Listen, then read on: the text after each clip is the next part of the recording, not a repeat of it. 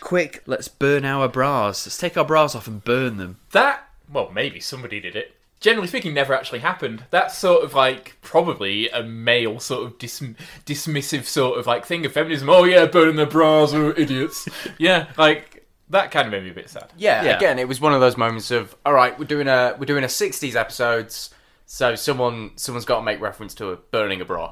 But yeah, how many bras were actually burned in the 60s? Probably not that many. No. No, uh, one Yeah, maybe. maybe. One bra, and it was Mrs. Quick in this fictional episode. in the fictional, in the fictional sixties, it's Mrs. Quick.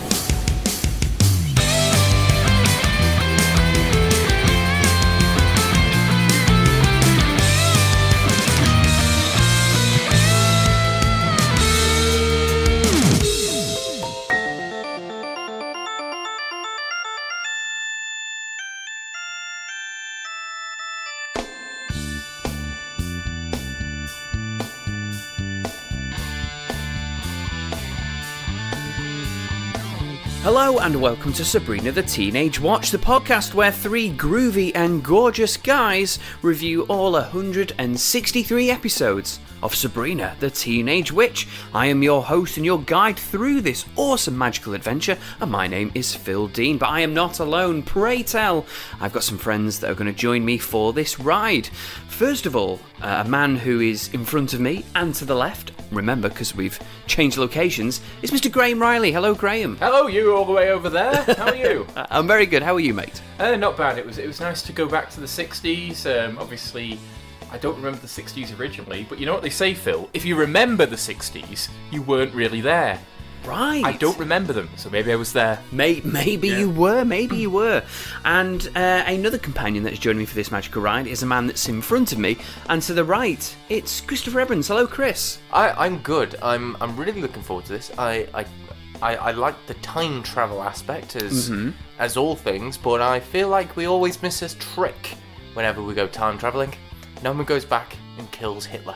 No, that's very true. But then again, that's the whole butterfly effect, isn't it? The chaos theory.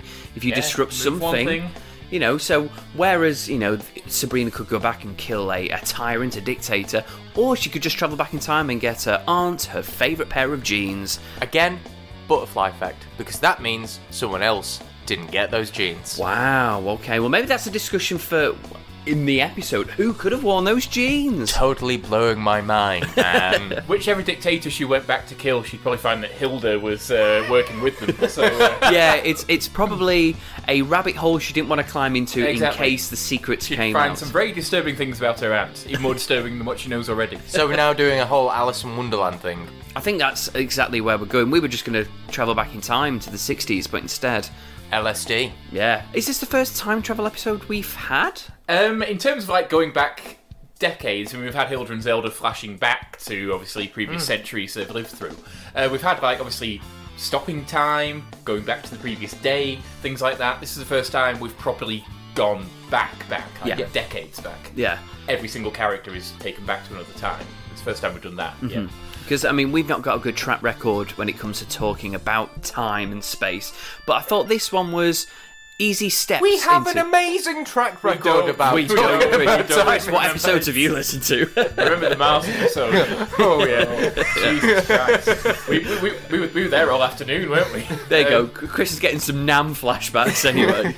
I'm just saying that in terms of theorizing how things work, we do alright. yeah, but then talking about whether Mars is a day ahead or a day behind, that shit we can't handle. Yeah, we found our Achilles heel in that episode. Yeah, sort of theories and hypothetical questions we can handle. Actual science, we can't. Fuck that. It's grim to see. Uh, Um, e, e equals MC squared. Boom. Knowledge. hey, Knowledge um, is power, after all. But I mean, I guess this we've travelled back in time, but it was done in an easy, accessible way this time. So I think it, it was it was an easy time travel episode for the three of us to to follow. It anyway. was the 90s, now it's the 60s. Even we can get that. Um, so this episode was number eight of season two, and it was called Inner Gada Sabrina. Now, Graham, you said in the last episode that you knew what this was in reference to. Uh, remind us again what it was Uh, about. Yeah, a, a psychedelic rock song. It's like about seven minutes long or something. It's by the band Iron Butterfly, and it's just a a drugged out just jam uh, In-A-Gadda-Da-Vida. So that's what it's a reference to. Yeah. Okay, that's I mean, that, that's pretty cool. Were there any references in this about it? Was it just the fact that it was 60s and we could stick think, yeah, Sabrina at the end of it? It's the, it's the 60s and it dwells in particular on hippie culture, of which a song like that was very much sort of representative of. So Yeah, uh, and, and you say about hippie culture, I mean, we will discuss this when we get it in the episode, but this wasn't just focusing about hippies and the, the 60s culture, it was a lot, there's some very gender roles and, and sexist topics and It- stuff. yeah, it started. It started off very light and very sort of skimming over things, and I was getting a bit annoyed because I know that most of the sort of writing staff for this show have memory of the '60s. I don't think they're quite old enough to have been like adults in the 60s, but they'd probably have a similar relationship to the 60s that we have to the 90s, for example. And I was annoyed by how sort of superficial it was, but yeah, later on it got deep. It got deep. It did, and we will get there eventually. So we're going to start this groovy adventure uh, in the Spellman family house, and they're enjoying a delicious Thanksgiving feast. Uh, passing potatoes, vegetables, and all the while ignoring Salem's pleas for more meat. So this is the Thanksgiving episode, although it barely is one.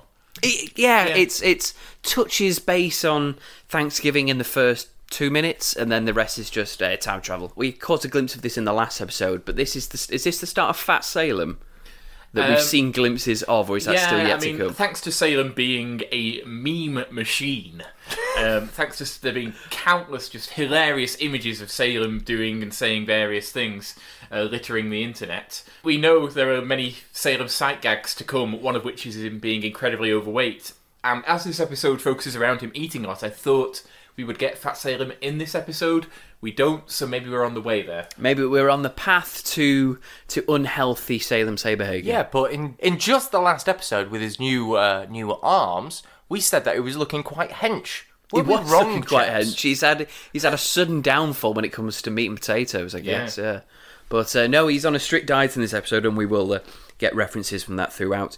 Uh, but yeah, it turns out that he's gradually turning into a furry blimp, is what Hilda and Zelda call him, uh, and he should cut back on his food. He says he's just big boned. Which Is this week's That's So 90s? Great, why is this so low Uh, nineties? uh, we're into the um, period now uh, where the zeitgeisty cultural phenomenon, uh, especially in America, but also over here and throughout the world, was, of course, South Park. Yes. Because, I mean, I don't know how well you remember South Park starting. I think I was probably. I do remember that kids my age, and bear in mind I was like seven, eight at the time, as, as were we all, um, like staying up late at night to watch South Park, and like everybody in school knew the catchphrase and had the toys.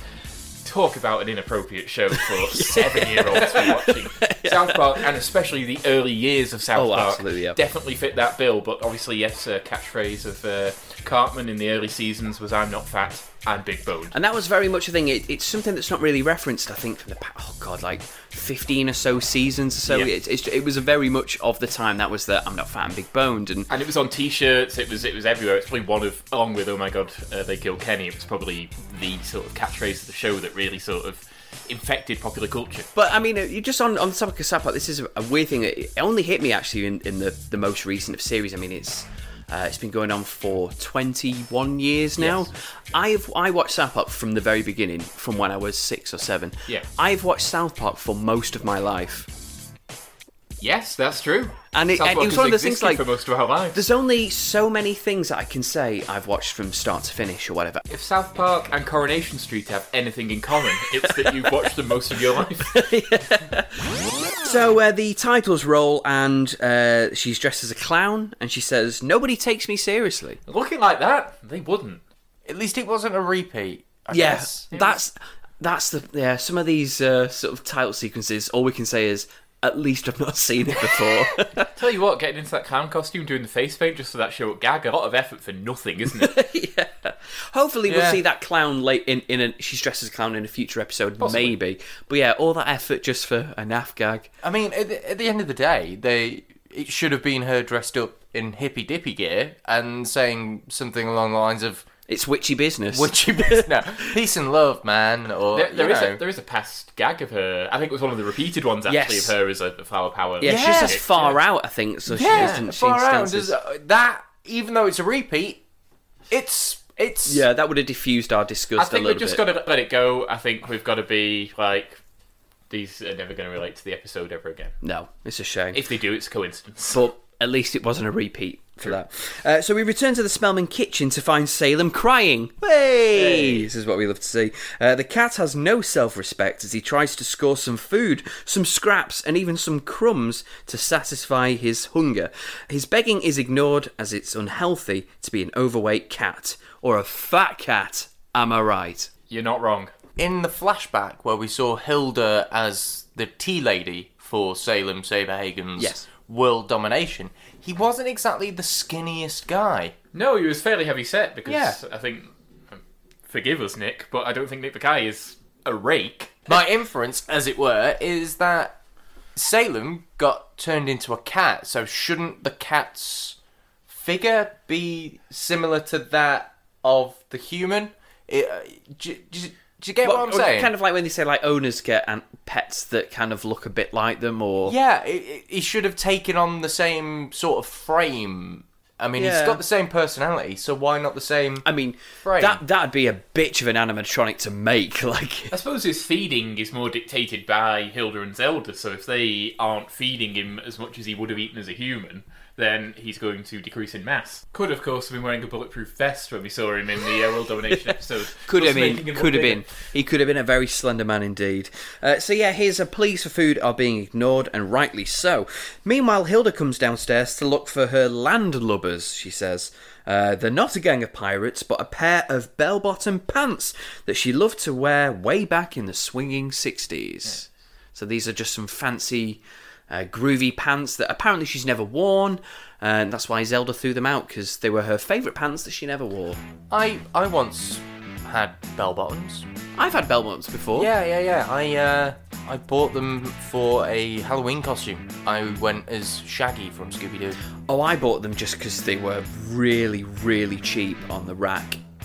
I actually wore them multiple times out in public, so I bought some by accident. I didn't realise I until I got home. But uh, yeah, did, did you ever wear them? I can't recall I seeing yeah, you well, wear them. boot cut as they call Yes. them. But yeah, but with the um, with the big uh, yeah, they, they weren't like proper full on like flares. But Oh, my- yeah. my- oh, mine mine, mine were- were full on flares. Mine were flares. Mine Yeah. said in the um, sort of in, in the back of the pants, it just says flares. So I I bought them knowingly because they were dirt cheap. You see, my, mine were from a charity shop and were women's. So yeah, Mine were men's from a high street shop. oh, I came out worse out of this one. So yeah, she's looking for these landlubbers apparently, and uh, Hilda has uh, lost them because Zelda's thrown them out. She says uh, she never wore them 30 years later, but now they're back in style. Sabrina That's is true, actually. By the way, I don't think the seventies ever really had too much of a revival, but certainly I remember in the two thousands, the eighties really sort of became in again, didn't Mm-hmm. it? It was sort of that far enough ago that, like, certainly like the the teens, which were us, couldn't actually remember it. So, but it was sort of relatable enough to now that they sort of began to sort of fetishize it a bit, and I think that happened with the sixties in the nineteen nineties because the teens would have been born in the seventies, so. Mm-hmm. They just that bit too young to have any memory of it at all. well, I, I definitely agree with the 80s though, because I mean, when uh, Grand Theft Auto Vice City came out, that sparked my love for 80s music. Yes. So from the age of 11, I think Yeah. 2001, 2002, Vice City came out. Um, yeah, so from the age of most of my teens, and still now love anything to do with 80s. So because of that revival, um, you know, it changed my life for, for the better. I think. And I say that's exactly what's wrong with society today. The sheer fact that we're we're not creating anything new, we're just recycling old trends. It's like the 60s, the 70s, the 80s. I mean, come on, the 90s are going to make a revival at some point, already- and that They Already have. is. Already, definitely already have. Yes. That's, that's what we're living now.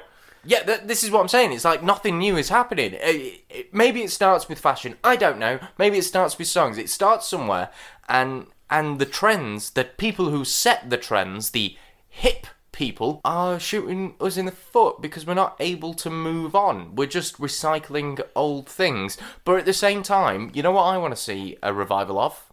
The 1920s. Well, we're coming up to a century from that period. Mm. Um, yeah, certainly. Flapper dresses, men in suits, hats, looking dapper. That's what I want Uh, to see. segregation. Bring it on. Polio, would bring it, man. Let's go back there. I was just talking about the fashion, Graham. Yeah, yes. Okay. Prohibition.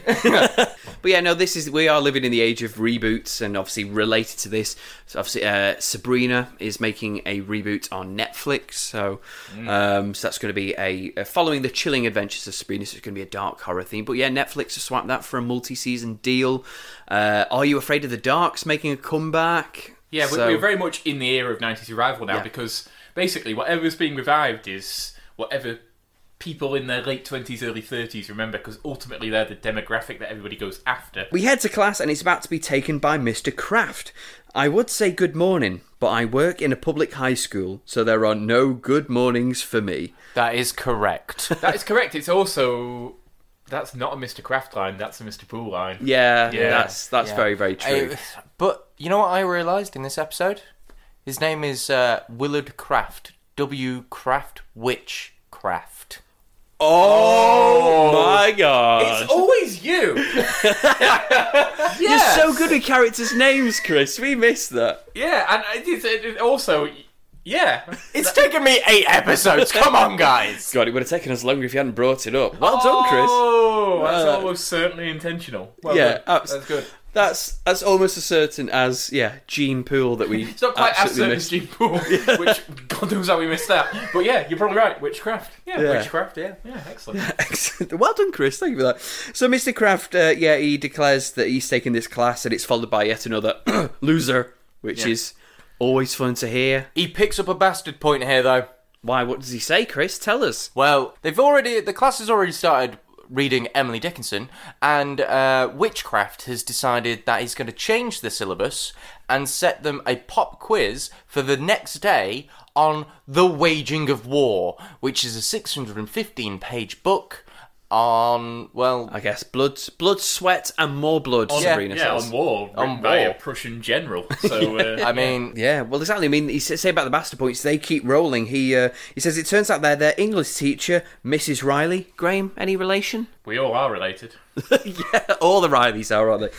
Uh, she's uh, Mrs. Riley has had her baby and is being treated to six weeks maternity leave, which Mr. Kraft is disgusted about. He says, I'm I'm devastated by that point. Six weeks maternity leave. I know this was like two decades ago, but six weeks is that all that that they used to have? You can get best part of a year now. Yeah, oh yeah. You well, can you milk get it Yeah, for a year. pretty much. It goes to show, though. I mean, he says thank you, Bill Clinton. Obviously, Clinton being the president at the time, it must have been quite a new thing. Yeah. So probably maternity leave probably didn't exist before that. Like, it's it's weird to think how quickly things have come along, and it's sad to think how many horrible people who might be in the White House right now who want to take such things away. I mean, Yeah, at and he's, end- he's so bitter about it as well. That's, Yeah. that's where the yeah, point goes. At, at the end of the day, though, six weeks to get over.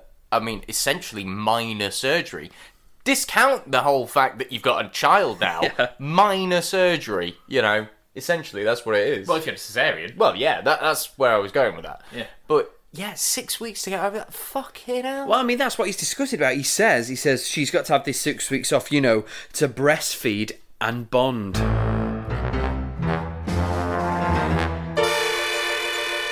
So, to be honest, you know, that's not a bastard point, that's at least three.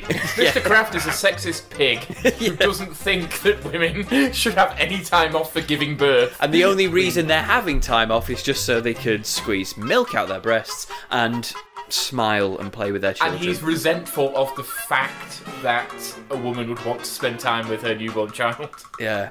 rather than teach English. Well, we know he's got abandonment issues from his wife leaving him, That's so true, maybe yeah. it's a just it's a very personal thing to him. what a wanker. yeah, no, Absolutely. no excuse there whatsoever. I, you know, we've seen the sim- more sympathetic side of old Willard Kraft recently. Kind of thought, oh, I do feel a bit bad for the guy.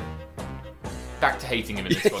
Yes, he- absolutely. And his laid back '60s long-haired version of himself didn't didn't uh, redeem it at all. No, I mean, we'll uh, we'll talk about the uh, the swinging sixties, So, Mr. Willard just, Kraft. just to clarify, three bastard points At least to I, I think Kraft. that's the least he deserves. Yes. Yes. Yeah. Three bastard points and a stern telling off. I think that's what he deserves. Of about 30 seconds of screen time, by the way. Oh, he's awful, isn't he? Uh, so he says he says there'll be a quiz every day, starting with one about the first three chapters of the waging of war, as we said. In the school cafeteria, and Sabrina and Harvey are whining about their gruesome assignment. At least we only have to read three chapters, Harvey says. It only has four, Sabrina says. Ooh. Valerie pops over, upset about yet another vanilla yogurt, wondering if the cafeteria ever changes them up. And it turns out one time they had pistachio. However, it wasn't pistachio, really, was it? What? It The- the machine mach- was the off? machine was a bit faulty. Ooh, what were they Oh. eating? So would it would it Rust. would it have been green and had bits shaped like nuts in it? It doesn't bear thinking about. But something that does turn it on its head is a really, really lame character joke.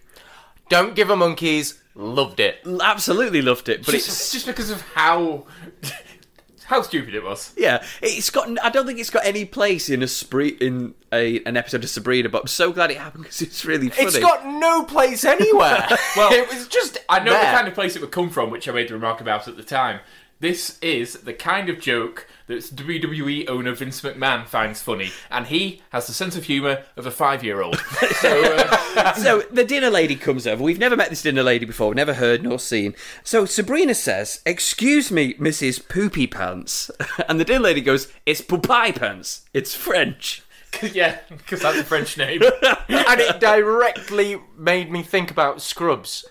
Dr. Beardface. It's Beard for say! It's such. or a indeed keeping up appearances. Oh, yes. bouquet, oh, B U C K E T. bucket. but it's so silly. No, it's Poopy Pants. So, but no, if, if she ever pops up again, I'll love Mrs. Poopy Pants. So we love, so we're loving uh, Mrs. Poopy Pants. Sabrina asks her about adding new flavours to the yogurt machine, or yogurt machine, sorry. So she pours her coffee into Valerie's pot and says it's a mocha one. Woof. Um, mocha requires chocolate, so actually, Miss Poopy Pants, it's just coffee yogurt. Coffee. She can't even get the right flavours, can she? Even when she tries. Yeah. No happy dinner ladies, are there? No. Oh, yeah, to be no. honest, if someone's name's been constantly pr- mispronounced poopy pants, you won't be the cheerful sort, would Yeah, you? you're going to be bitter, Well, aren't no, you? I mean, the the only cheerful dinner ladies I ever recall are the ones that were on Dinner Ladies. Yeah. And my mum. My mum's a dinner lady. Yeah! She's a happy sort. She's a happy sort. yeah, love she's your been a mum. dinner lady again, for like 20 seen- years. We've so. never seen her dinner ladying. Maybe she's maybe she's a, a misery guts then. I don't know. Yeah, know. maybe she is a horrible woman, but maybe I'll never find out, will I? Well, maybe because your mum is actually so lovely that she gets rid of all her hatred at work. Maybe. Though she she- could be yeah. a terror. Maybe she takes all of her hatred out on children. I can sympathise with that. yeah, I can get behind that. Yeah. Uh, makes logical sense. Absolutely. In class, and Mrs. Quick is telling the kids about a college fair that is going on and encourages everyone to pay it a visit. Valerie asks Sabrina to try writing an article about the fair, and Sabs compliments her on how well she's doing as an editor and how confident she has become. Valerie is flattered and asks Sabrina to tell her mom. So again, Aw, bless she's her. She's confident, but she's a bit of a nervous wreck, I guess, with her family. And Sabrina, I guess, gravitates towards people who have shit relationships with their parents. Harvey and now Valerie. Jenny got on okay with her parents, Yes. but she got on too well. She wasn't happy with how easygoing her parents were. So yeah, parental issues. Sabrina's there for you, yeah, well, she's she's got parent issues as well, hasn't she? and that she never sees either of them. Yes. Oh yes, no, that's not true. Sees her dad like once a month. Once a month, Occasionally, Ed will show, Ted will show up, but uh, yeah. Yeah. Yeah. Yeah, but uh, yeah, we never see him, do we? At said college fair, and Mrs. Quick introduces Sabs to a chap from Franklin and Lee, one of the oldest colleges in America, a place that churns out leaders, and Sabrina may be made from the same cloth. So uh, we'll revisit that stall a little later on. Back home, and Salem is horrified about his diet plan, saying he'd rather get locked in the dishwasher again. But his eating has gotten worse, as apparently he ate Sabrina's lip balm. Just gonna say this: Salem being trapped in the dishwasher. I want to see that. I Yeah, want to see that. was, uh, a scene which, yeah, a scene which I was very sad occurred when the cameras weren't rolling. I guess. Yeah, I mean, especially with his animatronic arms, would like to see them raised in the air and him just sort of swirling around in a circle. Yeah, those anim- animatronic arms, he could punch his way out of that dishwasher Oh, dishwasher. yeah, that's very true. He could lift it over his head. No, no, no, no, no. Not a chance, mate. I've I've just had to fix our dishwasher, I thought this conversation was going to go well, so I thought you were going to go. I got trapped in a dishwasher, and I couldn't even punch myself out. Maybe that's something we'll have to try and, and uh, see for ourselves.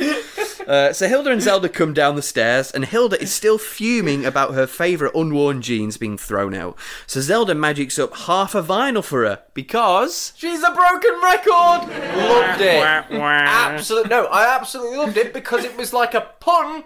Not in the penitus episode that I fucking got. I was like, yes, visual pun. That is a running theme of our um, individual responses to gags. I think, Chris, that your favourite jokes are when when they're spelled out when for you. either puns or sayings are made literal. Yes, Yeah, give him a pun or someone called Poopy Pants. he's I'm a happy lad. But uh, again, they- they've done this a lot. They've had uh, Goody Two Shoes. She's had some Goody Two Shoes on Yeah. her, and so they're you know it, it's a good The- thing the- that they the- do. The laptop. Yeah, Yeah, so the pun, puns are very strong in this, which is great.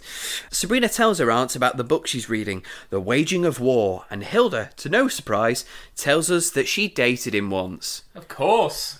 I mean, come on, someone that is wanting to take over the world, waging war. It's Yeah. Hilda is attracted to, might I say, the bad boys. She absolutely is. And I'm She winds up hating them all as if she is surprised to learn that these guys are horrible people. well, well, she she says, yeah, he could wage a war, but could the guy pick up a check? So yeah. Yeah, I mean, just- you know, Skinflint, that's the problem. She's attracted to the wrong man, and then she, but she knows that. Upstairs, the linen closet goes off, and a very angry quizmaster storms into the Spellman house, trying to get hold of his landlord because he's got a mouse, but no ordinary mouse, no, an other realm one weighing 275 pounds. and in my mind, I'm picturing a large bloke in a mouse costume. That's due exactly the- how I was thinking. I you am- don't get to see said mouse. I'm picturing Dwayne The Rock Johnson in a mouse costume because he does weigh in at 275 pounds. There we go. there we Maybe. Yeah.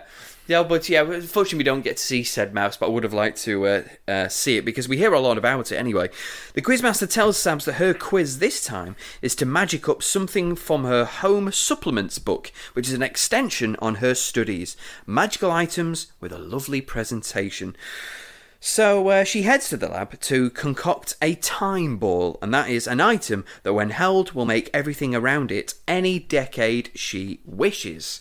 So she goes to make it with the helps of some I can't remember what they're called. Some uh, the hot tamales, I think they're called. Yeah. They are a Couple an, of- an, a- an actual couple of um, Oh, are they? I, Yeah, sort of I, I home ec wondered cookery. what the hell was going on there, but Yeah. Oh, are they actually? if they're real, that makes sense. Oh, yes, okay. yeah, they, they are real people from TV. I don't know anything about them, but I'm pretty sure they're called the Hot Tamales. Right, okay. And yeah, they present home ec and uh, cookery shows. I'm on- literally trying to rack my brain for other cookery duos, and I can't think of anything. No, All I've got is Ainsley Harriott.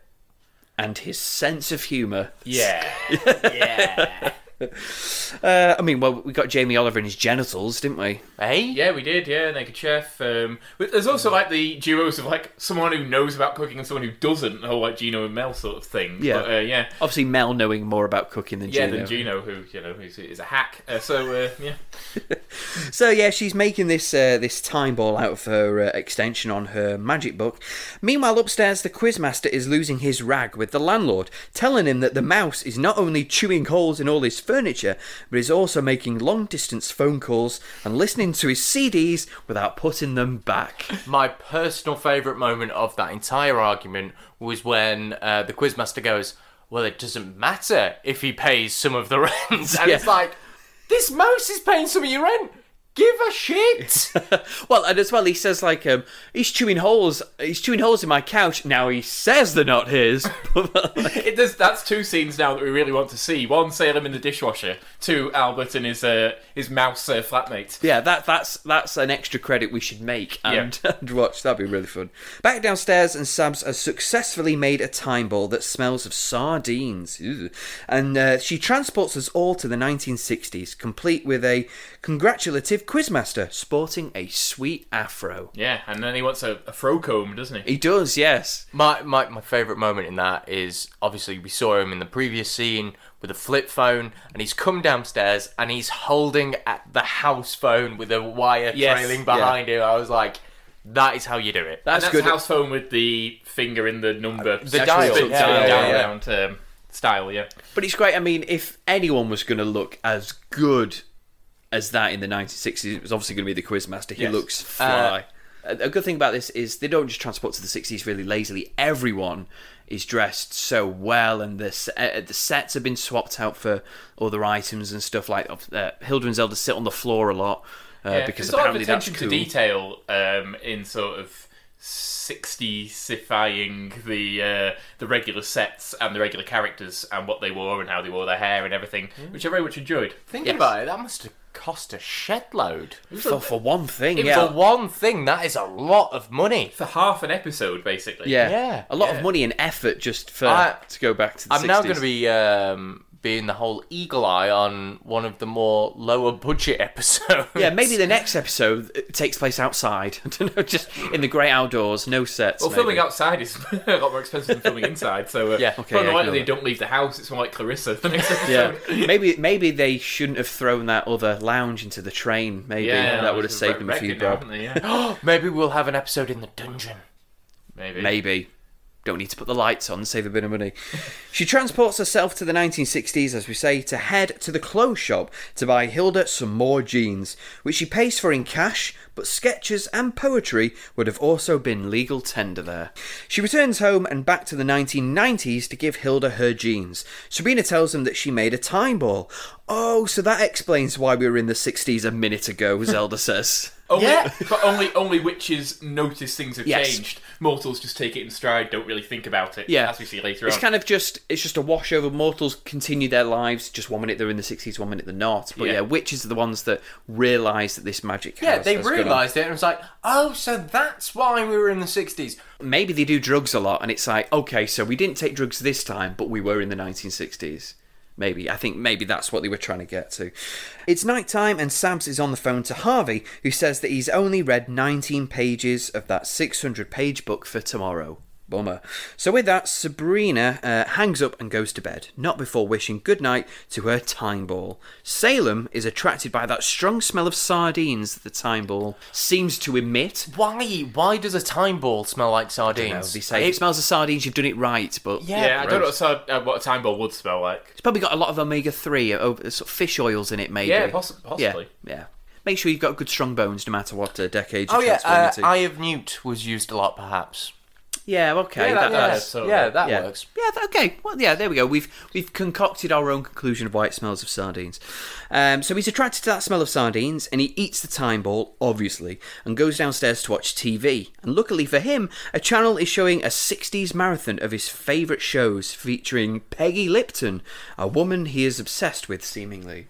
And why would you not be? uh, Peggy Lipton, um, bit of background. Uh, you don't need to IMDb her because I know everything about her. Whoa! well, uh, Oh, Peggy Lipton uh, was in the TV show The Mod Squad in the 1960s. Uh, she was probably in her early mid 20s then, and that was sort of like a, sort of like a, I think sort of like a cop action show, but very much sort of like light-hearted, basically youth television. I know her best as playing Norma Jennings in uh, Twin Peaks uh, when she was in her 40s and still extremely good looking. And she's also she married Quincy Jones, the legendary music Oh, wow. producer.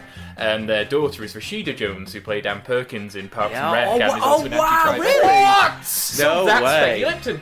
And that's why Rashida Jones is so attractive because she comes from um, gifted, attractive people. Yeah, exa- exactly. What what an upbringing she must have had. must have been incredible. Peggy Lipton, Quincy Jones, Rashida Jones. That's how it happened. Wow. Holy mother of pearl! Love it. So I- there we go. Peggy Lipton and Salem clearly's got a good eye for the ladies anyway. And, and if if Rashida looks anything like Peggy, I'm happy as Larry. To be perfectly honest with you. It's happy as Salem. It's the next day, and Sabrina wakes up to find herself back in the 1960s and unable to find her time ball. She heads downstairs to find Hilda and Zelda, who have all too well settled back into the 1960s. Do you reckon this is a representation of what they were like 30 years ago? Or I reckon Hilda worked with Nixon for a start. yeah. Um, Zelda, maybe. Yeah, yeah, Yeah. probably, yeah. Yeah, yeah, yeah. I They're mean, all sort of fun-loving, peace out, uh, really cash. Uh, they try to find the time ball, but can't, unaware that Salem ate it, of course. Speaking of the disgraceful Moggy, he goes to sleep in the fresh laundry basket again with those animatronic arms patting down that. Yeah, uh, not as that Jack this laundry. time. I didn't think. No, not not as jacked. No. But at this moment, I'd like to highlight the uh, the blinking of the animatronic. Yeah. Uh, animatronic. The blinking of the animatronic. The blinking of Salem. I'd like to highlight the blink of Salem. It was doing really well. You know, the whole, and I'm tired, and I'm tired, and I'm tired. and his head and moved I'm down sleeping. separately, so Yeah, it was Ever really well done. improving the animatronics and the puppetry of Salem, uh, almost episode on episode, yeah, basically. it might not be the most beautiful, graceful-looking contraption, but by God, is it good! It does its job. Absolutely. They can't seem to find the time ball right now, so Hilda and Zelda urge Sabrina to go to school and they'll continue looking. Oh, otherwise, she'll get told off by the man. Oh, the man, yeah, she don't want to be late for the man, does Man, it? got to watch out for the man in the 60s. He's everywhere. In school, and everyone has embraced the 60s because it's full of hippies, peace, vibrant clothes, even jokes about girls not being able to wear pants. And again, the mortals are completely unaware that this is happening. It's just a normal school day for them. They start talking about cool 60s stuff, but Sabrina goes to make a phone call on a dial phone that confuses the hell out of her, as it would me, I think. yeah. Never really used one. I mean, to be perfectly honest with you, at this moment in time, if if I actually had a push button phone, that'd confuse the shit out of me. Yeah, I think kids these days, if they saw a house phone, would be, what the hell is that? exactly. Kids these days, if they just saw a button, would be like, "Is it not touchscreen?" So uh, Sabrina calls Hilda and Zelda, who feel really at peace with the 60s and are seemingly on drugs. Yeah, it can't be directly addressed because obviously kids show, but they are definitely stoned throughout. They are they are on drugs. These Yes. I can't remember exactly what they say, but they're probably like, "Whoa, sorry, we forgot. Oh my I god." I was totally meant to look for that. yeah, they are so high. Yeah, they, they are high. They are. Yeah. They unofficially, It's like- officially yeah, on. they It's are. like, oh my god, I found my 12 string. Yeah, Hilda gets out her old guitar, and yeah, it's. Uh, and Zelda's just sat there, just completely chilled out, just like, mm-hmm. So, um, so Hilda and Zelda are on drugs and having a great time. Sabrina heads to class, flapping about the quiz on the waging of war, and then Harvey hears that and just goes, "Stop the war! Stop the war! Stop the war!" And everyone is Yeah. chanting, "Stop the war!" I was going to say, lots of chanting in this episode, but also, Harvey's wig is fantastic. is grey. yes. It's quite literally grey. I mean, at the end of the day, guys, come on. You've got wigs coming aplenty. You've got so you've got hair color that you need to match. Harvey's hair color is is brown. yes. Putting it simply, it's brown. You need to find a wig that is also brown, not grey. But you know, Chris, people aged quicker back then. They're all chanting "Stop the war," and then Mr. Kraft comes in and goes, "Yeah, stop the war! Stop the war!" And Sabrina's quite gobsmacked by this new chill Mr. Kraft, kitted out with long hair and glasses, a turtleneck, and his and his sort of piece. What's it? Uh, what I don't know what that sign is. It's, that uh, multi-sex it's, it's, it's sign. a CND. It's the Campaign for Nuclear Disarmament. Looks a bit like the Mercedes badge, but slightly different. Yes, yeah. So he's he joins in with the chanting and he says that no, we're not talking about war. This is not an English class. This is a life class. I Or he wanted says- to shoot myself. He says life, life is a life class. He says, uh, with sporting his long hair and his free spirit.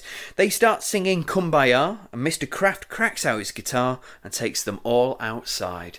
Back in the school cafeteria, and everyone is conducting a sit-in, a sit-in that is against the lack of vegetarian food on the school lunch menu. Their peaceful protest works though, and the school will now provide meatless sloppy joes. How about sloppy Sues, you sexist pig? Yeah, Miss- sour.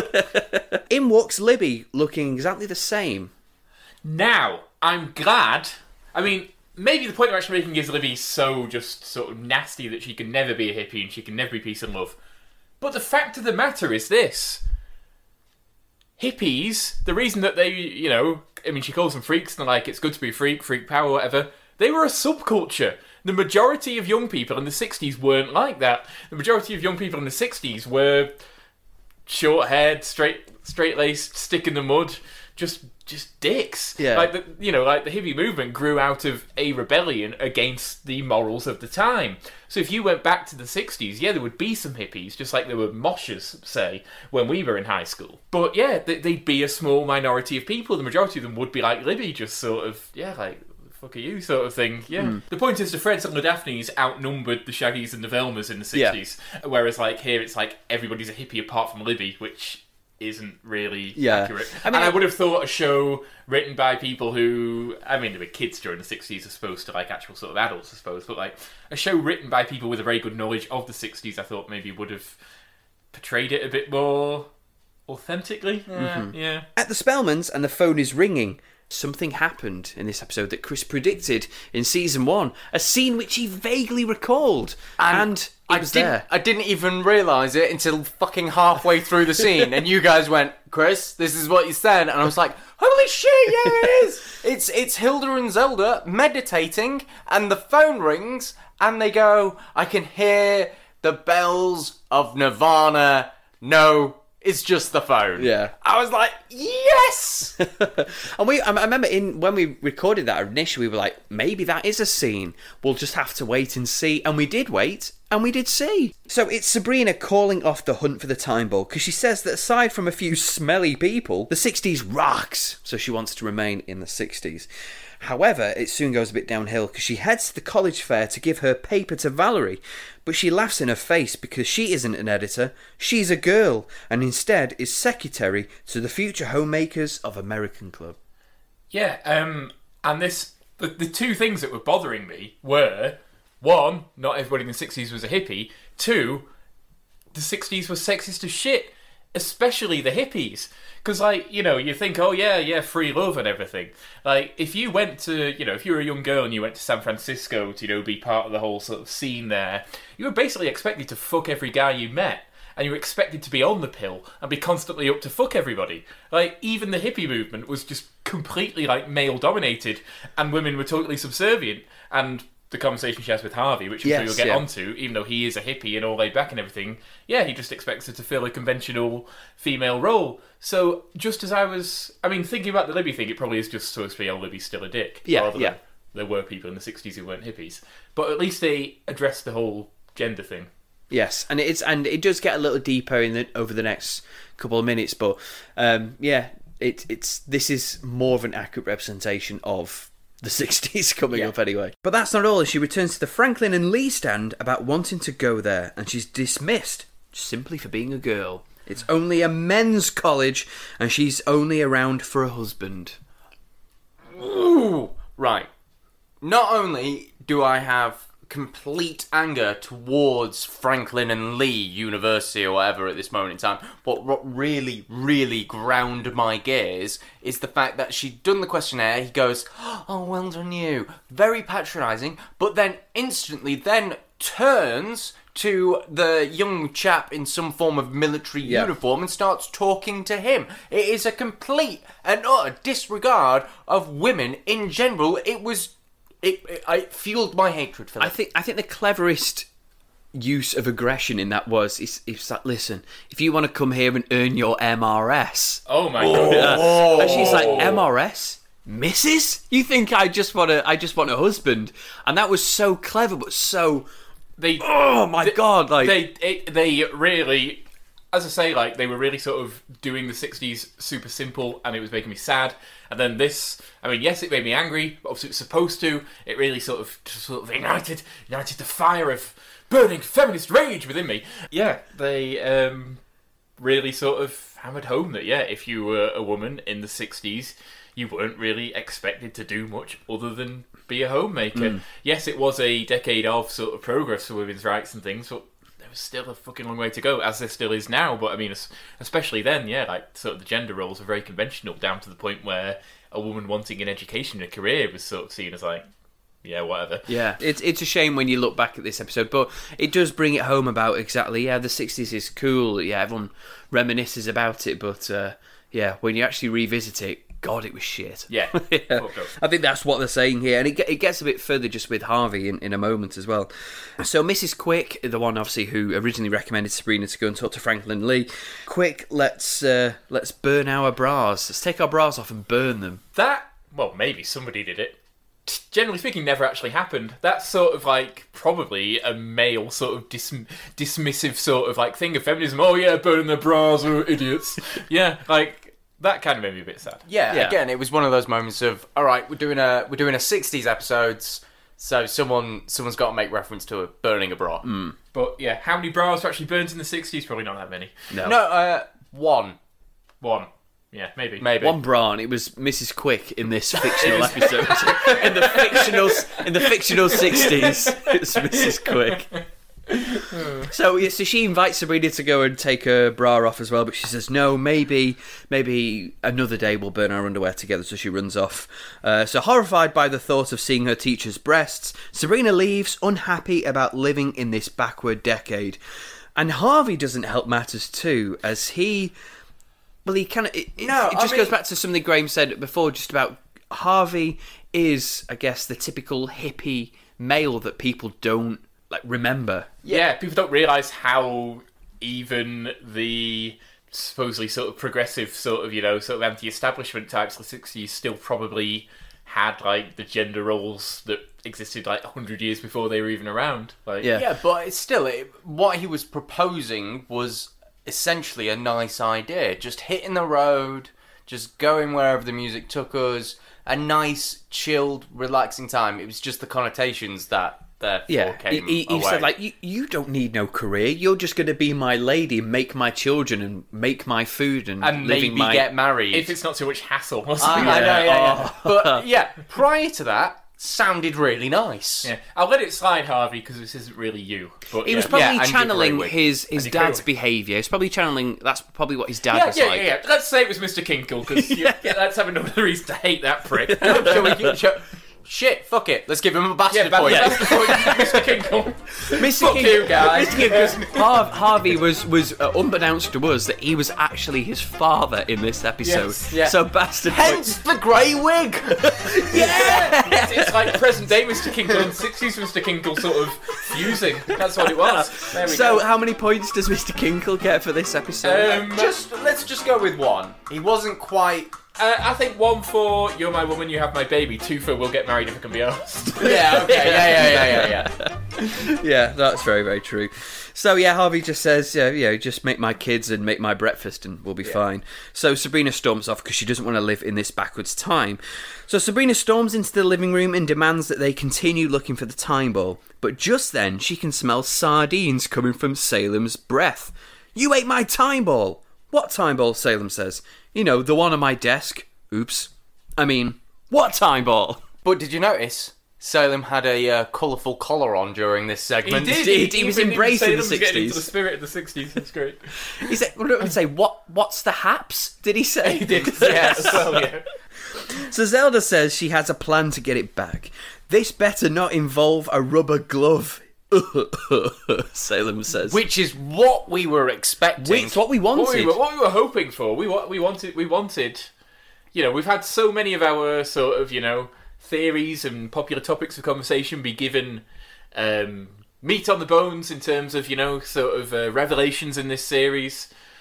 We really wanted to see this cat's arsehole, and we were very sad when, when that didn't come to be. No, no. I guess not surprised, but sad. Yeah, it's a shame. I really thought getting out a rubber glove was we were definitely going to see a uh, Salem's balloon knot. But that's not the way it happens. No, it's not. No, Luckily, uh, it's they luckily. just give him his uh, fur ball medicine. Well, they try to, Chris, don't they? Because Yeah. he panics and runs away as he can still fit through his cat flap. He runs off into the streets, and then the episode just ends. yeah.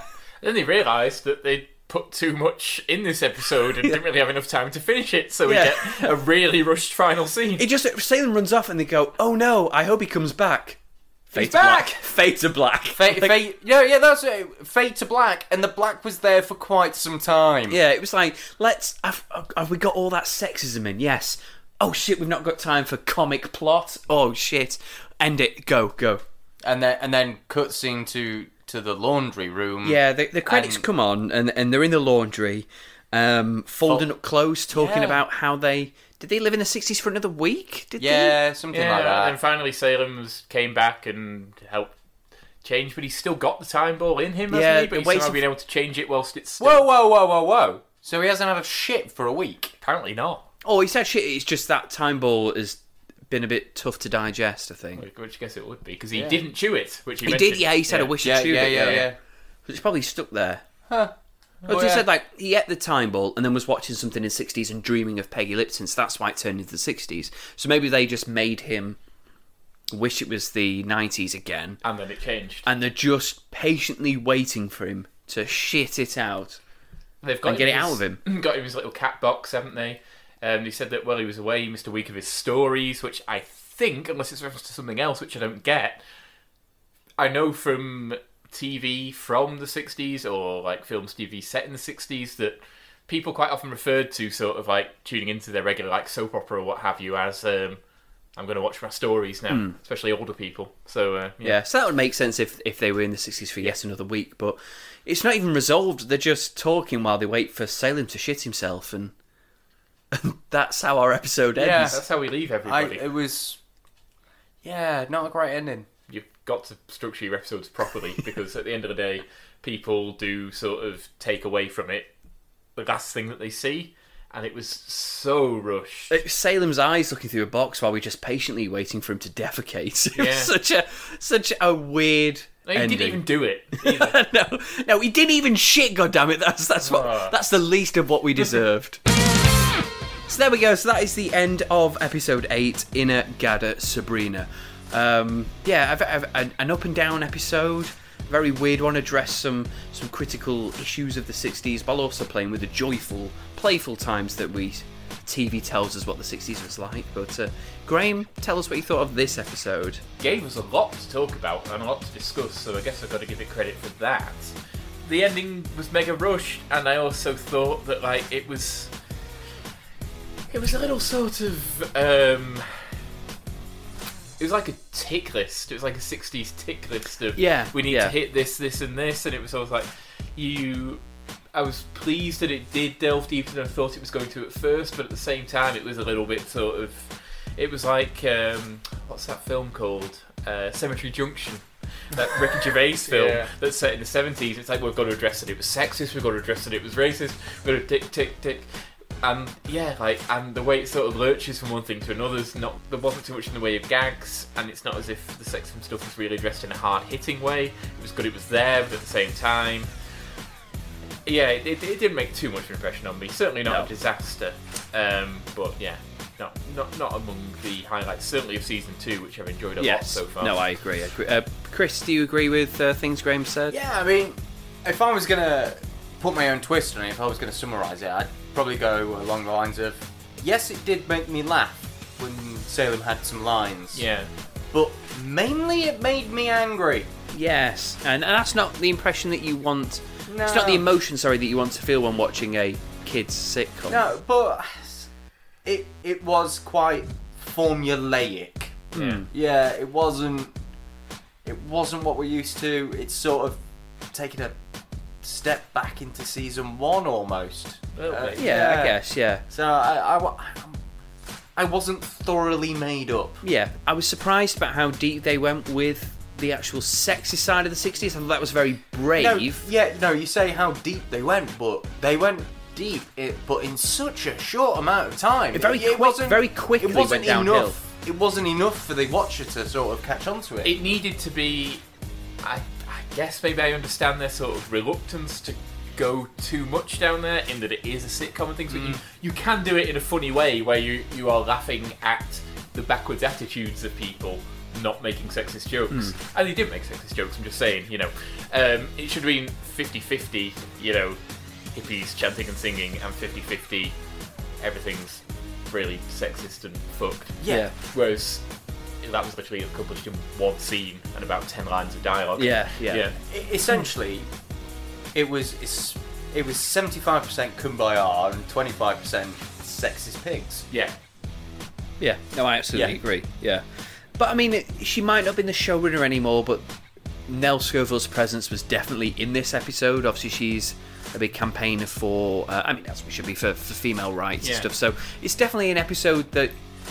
If she if she was still around in this season, that she would have definitely pushed I forward. think if she was showrunner, though, we probably would have got the more even spread. of Mm. Yeah, things. I- I... think she would have made sure that that was sort of done justice rather than just sort of like crammed in at the end. Yeah, making sure it was 100% a Sabrina episode Yeah. rather Yeah. than a little bit at the start and then a little Yeah. bit at the end. But I mean, no disrespect to uh, Carrie Honigblum and Renee Phillips because they've done a great job Oh, so far. yeah, yeah, at absolutely. running a show and making it fast, making it varied. And this was another very different episode to what had gone before. Each episode has been very singular, other than the two for at the start, obviously, um, so far. But yeah, I think just yeah, just a little sort of uneven and a little sort of yeah, a little dry. So, what do we know anyway? Me and Graham are just mouthing off talking about what we think of it, but who gives a shit what we think of it? We only give a shit about what Chris thinks. He's our rank master, so each episode he tells us what this episode is because well, he's a very clever man. He should know. I mean, Graham simply agree or disagree with the man. So, Chris, episode 8 Inna-Gadda-Sabrina, what, what do you score it? Firstly, I'd like to say thank you for the compliment, and secondly, uh, you mainly disagree with me, so yeah. There are like two. Yeah, I think there's A like few two or occasions where we've three. agreed with you, but, less uh, than a handful. um, but no, uh, this episode, it, it's a tough one because it wasn't. It isn't your standard zany Sabrina. I enjoyed it less because of of how that it was put together. Mm-hmm. Not the content, it was how it's put together, the 75-25 split. If it was more even, then maybe I'll have enjoyed it more. Therefore, my ranking is going to be somewhat controversial. Six Willard Krafts equals witchcraft. Yes, okay, so so 6 Willard Kraft equals witchcraft. Okay, Graham. It seems strange to put it in the middle because it's so different to any other episode, so it's definitely not a typical Sabrina episode, mhm. but yeah, I, I like some of the things it did. I just thought it was a bit clumsily put together as a television show in terms of pacing and its rushed ending and things like that. So yeah, five. 5, okay. Five Willard Kraft sequels, Witchcraft. I think I will agree with Christopher. So there we go. So that is the end of yeah, again a very peculiar and perhaps in regards to the rest. Socially and politically charged episode. Yes. Thought provoking. Yes. Yeah. A very sort of, in terms of addressing it, a very sort of controversial episode in comparison to the other ones that we've had so far in this otherwise awesome season two. Fucking hell, can you actually imagine if they ended it with Salem's arsehole? And it faded, faded to black, Faded to brown. faded to pink, maybe. so we're uh, going to talk about the uh, next uh, episode again, which addresses again not as serious as the last episode we've had, but still focuses on a particular hierarchy, a group amongst the witch community. This episode, episode 9, it's entitled Witch Trash. Now, I'm going to go to Christopher first because he's smiling like he, he might have an idea of what this episode is about. So, Witch Trash, what do you think it's about? Witch trash. So, I've got two thoughts here. I'm gonna go with with my more comedic one, and say that Sabrina has got a hillbilly cousin Okay, who comes to visit. okay. Uh, Graham? It's, it's, it's got to be about sort of witch equivalents to hillbillies. Um, yeah, white trash. Um, as they're perhaps a little racistly called sometimes. Um, yeah, um, so, something like that. Maybe they, they go to the other realm and um, they perhaps maybe end up in the wrong part of the other realm. Maybe sort of they're trying to go to somewhere sort of you know hip and happening, but they end up out in the sticks of the other realm, which, as we learnt in the last episode, is massive. And yeah, they, they meet the rednecks of the Yeah. other realm.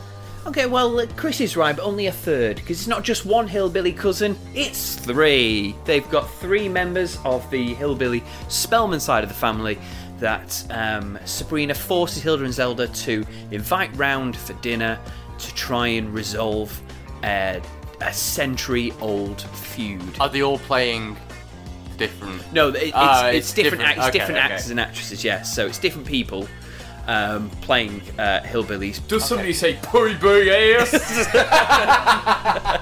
Unfortunately, not. They do say a lot of other redneck hillbilly things, and they do a lot of redneck hillbilly things. So we'll just have to wait and see exactly what Witch Trash is all about. But as for this episode, thank you very much from me, Phil Dean, for listening. I hope you enjoyed it. Um, Christopher, you're the man to my right and in front of me. I hope you enjoy doing it. Always. Okay. and the man to as well that's in front of me but slightly to the left is Mr. Graham Riley. I hope you enjoyed it as well. I did indeed. Sabrina the Teenage Watch is available in many different formats, so whether you're listening to us on SoundCloud, Stitcher Radio, or iTunes, please leave us a comment or a review. Your support means we get more listeners, and it means our hard work is not going to waste. And we can look at ourselves in the mirror. If you want to contact us or keep up to date with our episodes, you can follow us on Twitter at Sabrina Watch. And you can find us on Facebook, just search for Sabrina the Teenage Watch, and there we shall be. And thank you to you for listening wherever you are. And remember, may every little thing you do Be magic.